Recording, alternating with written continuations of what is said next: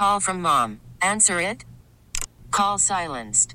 Instacart knows nothing gets between you and the game. That's why they make ordering from your couch easy. Stock up today and get all your groceries for the week delivered in as fast as 30 minutes without missing a minute of the game. You have 47 new voicemails. Download the app to get free delivery on your first 3 orders while supplies last. Minimum $10 per order. Additional terms apply. This episode is brought to you by Progressive Insurance. Whether you love true crime or comedy, celebrity interviews or news, you call the shots on what's in your podcast queue. And guess what? Now you can call them on your auto insurance too with the Name Your Price tool from Progressive. It works just the way it sounds. You tell Progressive how much you want to pay for car insurance, and they'll show you coverage options that fit your budget. Get your quote today at Progressive.com to join the over 28 million drivers who trust Progressive. Progressive Casualty Insurance Company and Affiliates. Price and coverage match limited by state law. Melancholy when we bring her on at the peak of a tournament, because we know we won't talk to her for a few months. Yeah. And you know, you wonder how Karen's enjoying her last bit of summer before we have the U.S. Open. So I'm telling you what I'm thinking about. Yeah. She sits here on the line. She'll probably go to the beach again. And hopefully it won't rain on her like last time she went to the beach. That's true. And on that note, let's welcome in from Tennis Panorama and a friend of the show. And by the way, we asked her a question last time. Remember that? We gave her a homework assignment. Yeah. Let's see if, and this will be implemented when we have her back for the U.S. Open. But we asked Karen, as one of our P1s, if you will, to come up with a theme song, a walk-on song. I think I remember what it was. Well, we didn't play it. Yeah, but go. All right. Would you remember what it was, Karen? As we say good morning to you. Oh, the one I initially thought of, which was "You Gotta Be." You gotta be. Oh, Desiree. Yeah, gotta be. I know it's like a women's empowerment thing. I know. Well, okay. It doesn't really pop off. We got to let that one sort of breathe for a little bit before we know what the song is. Okay. Well, if back up then, this is an old one but a good one.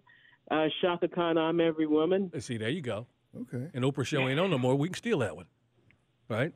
And plus, it take me back to that picture you gave me when we were playing the Soul Train theme of Karen possibly having a fro and cork platform shoes back in the day doing a line dance, but she said she didn't have a fro back then. No, Mike. My hair can't get into a fro. I'll put it to you that way. Karen, thoughts about this week, and what we get to see unfold at Wimbledon. What's your take on it? I've been wanting to get this from you all week. Yeah, well, as far as the women are concerned, today at 9 a.m., Ons Jabeur versus Marketa Vondrousova. Well, for Ons, she's coming into her second Wimbledon final. She lost the final last year. And this is her third major final. She lost the U.S. Open final last year. So she's hoping that the third time is a charm coming into Wimbledon. Now, Marketa Vondrousova, she actually has been in a final of a major before, and that was in 2019. She lost the final of the French Open. Now, people keep saying, Marketa, she's a good player. How come she's ranked so low? It's because she's been had a lot of injuries over the past couple of years, and that's why she's at ranked at 42 in the world. But this final should be an interesting one. You have somebody who's basically a baseliner against Ons Jabeur, who likes to mix it up and come in and hit slices and like slicing and dicing, as I quote. Walt Frazier. He likes to say that. Whenever he says stuff like that, I'm like, this is tennis. This is about basketball. But anyway. So, but this is his hometown. Some of his relatives may be listening, but go ahead. Yeah, you never know. But, but I give, even though there's 3 and 3 head-to-head, I'm going to give Ons the heads up for the win in 3 sets, and only because even though Vondrousova has beaten Jabeur twice this year, Jabeur has beaten Marketa on grass. So I'm going to give Ons in 3. But it's not necessarily the final. People thought, well, Ons, yes, people thought she could make the final again, but Marketa, no one was thinking anything about her making the final. Karen Pestaina, once again, Tennis Panorama, joining Sam and Greg, Sports Radio 92.9 The Game, 92.9thegame.com. All right, I'm in a different seat than you and Sam about the events on the men's side from this past week. I was just riveted. I was introduced, well, not reintroduced. I was reintroduced, I guess is the best way to put this. But the rest of the world who don't follow tennis as closely as you two were, and the phrase that kept coming to me this week, I think Tiger said it, it was either at that first Masters win or maybe it was his first tournament where when the interviewer came up, he was like, what's your thoughts? And he was like, hello, world. Like, I'm here. And I kept thinking about that applying to Christopher Eubanks this past week. But yet it's one of those where you folks who follow tennis on a regular basis shake your head because it's one of those overnight successes that's taken 10 years or a long period of time. But he stepped out and was ever present in the rest of our worlds, those of us who come to the TV during majors. And we discover that this kid, he played over his shoes and made it to the quarters, and we hoped that he would continue to play. But the person, we were introduced to that guy in the interviews he did post-match, and his poise and everything his parents did to this kid growing up that we were introduced to. And I think that was one of those special moments because we can talk about this athlete and this and that athlete, but when we are first introduced to them and they appear on the big stage, we are all very fortunate to witness that, and I think that's a lot of what happened this past week. Oh, it is so true. People have seen, it's like people know who Chris Eubanks is now, and the British folk, they took him into their hearts and supported him throughout the fortnight. And for the past couple of years, Eubanks has been like a journeyman, just on the border of like 100 in the world. And, it's been amazing because it seems like every year he's fighting just to get into the top 100 so he doesn't have to go into the qualifying for a major. So he's not going to have to go into the qualifying for a major anymore because he's ranked at 31 in the world. And if he holds this ranking, he'll be seated at the U.S. Open, which is amazing. Yeah. Totally. And it's just, things happen, and it's great to see, some stuff like this happen.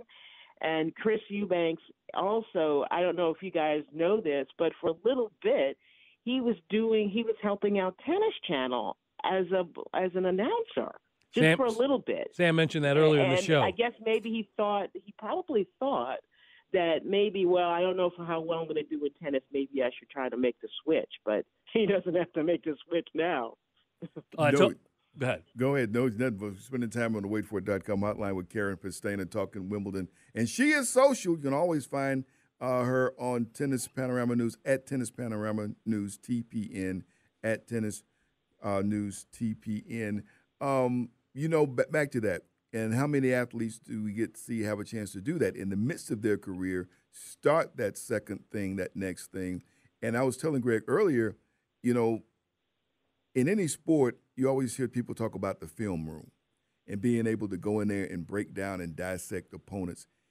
By working at Tennis Channel, he's had exposure to the greatest film room there is. And to me, he probably meets no strangers. He had a chance to watch a lot of different styles and play. I think that's something that he's used to his advantage, obviously. Oh, yes, without question.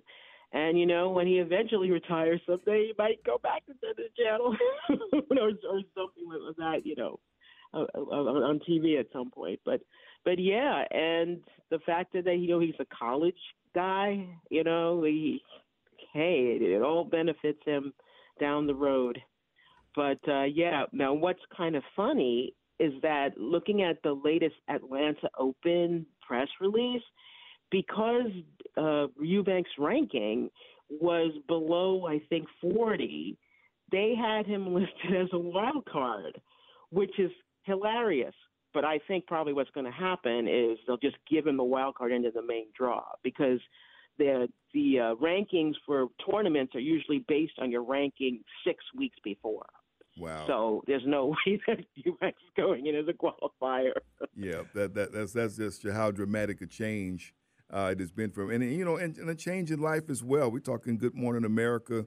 We're talking Today Show, all types of things. maybe eventually get around to people like Sam Crenshaw and Karen Pestaina. But you know, but he's got those things, and I'm happy for him. I've known him since high school, Karen, and I'm so very, very happy for this, for he and for his family. And here's my question to Karen: does she know about the nicknames? Because you didn't know about it. I was more than surprised that you didn't know that he had nicknames attached to him. Did you know about this, Karen? Which nicknames? Okay, I know that who was it now that. I guess it was Brad Gilbert who likes to give out nicknames, was trying to find one for him. No, this was one that's in place, given to him by Coco Gauff and her younger brother. And Sam was also bringing up NILs earlier, and I'm thinking, this is perfect for this guy. He was called the Giraffe by Coco Gauff for obvious reasons. Yes, that I remember. Okay. Yeah. So then there's that, and of the ones the other ones he's been given, he was saying in this interview I heard this past week where some of the other ladies, and they showed actually footage of them where they go, "Hey, do you have a nickname for Coco Gauff?" And for Chris Eubanks, and one of them put her hands in her head. and just started laughing, and the other one went, "Yeah, well, Daddy Longlegs comes to mind." And he's got all these nicknames, and I'm thinking, this is a way for somebody on the men's side to have that extra something that connects with an audience that doesn't follow him, like I said, as closely as you and Sam, and especially with the NILs. I don't know anybody that's ever had a giraffe for a nickname. Yep. You know what I mean? That's so unique. Yeah. The Giraffe. It's like Jerome Bettis going, "I ain't heard anybody call a bus before." So, you know, I think that would be great for him. But what do you foresee him becoming now that he's had all this spotlight on him during Wimbledon? Do you see his game growing to where we'll see him more in the quarters and deeper into these major tournaments? I think so, because getting to the quarterfinals at Wimbledon it will really boost his confidence. And the fact that even though he lost in the quarterfinals, he was up 2-1 on Daniil Medvedev. And he was the number 3 player in the world. So, hey, I mean, he can only draw more confidence from this and you know, reach even bigger heights, higher heights for him. I really do believe that. And since he has such a big serve and seems to be able to mix up his game more these days instead of just hanging back, I think that's a big asset to him. Yeah, absolutely. I think it's going to only get better. Absolutely. About to wrap up with you, but we got to get something on tomorrow. We've got the matchup that we couldn't get in Paris. We got it. Yep. Right? That's the matchup that we wanted, and we're going to get it tomorrow morning. Yeah, I'm gonna say Djokovic in 4. That's what I'm saying. I mean, I can't take it from him. He's gonna win Wimbledon number 5 in a row, and his 24th major. That's my prediction. Biggest upset in tennis since whenever, if he gets beat tomorrow, is it one of those deals? No, it isn't the biggest. No, because Alcaraz is the number 1 seed. Just saying, yeah, he's the top player, and they're 1-1 head-to-head. Yeah. But Djokovic has been in so many major finals and Wimbledon finals in general, I can't see him being nervous. He'll be really relaxed. I think Carlito, as people call him, will be maybe a little bit nervous. But, yes, he's the underdog, even though he's number 1 in the world. I know. But still, yeah, I know. It sounds odd, right? He's the number 1 seed, but he's really the underdog. Yeah.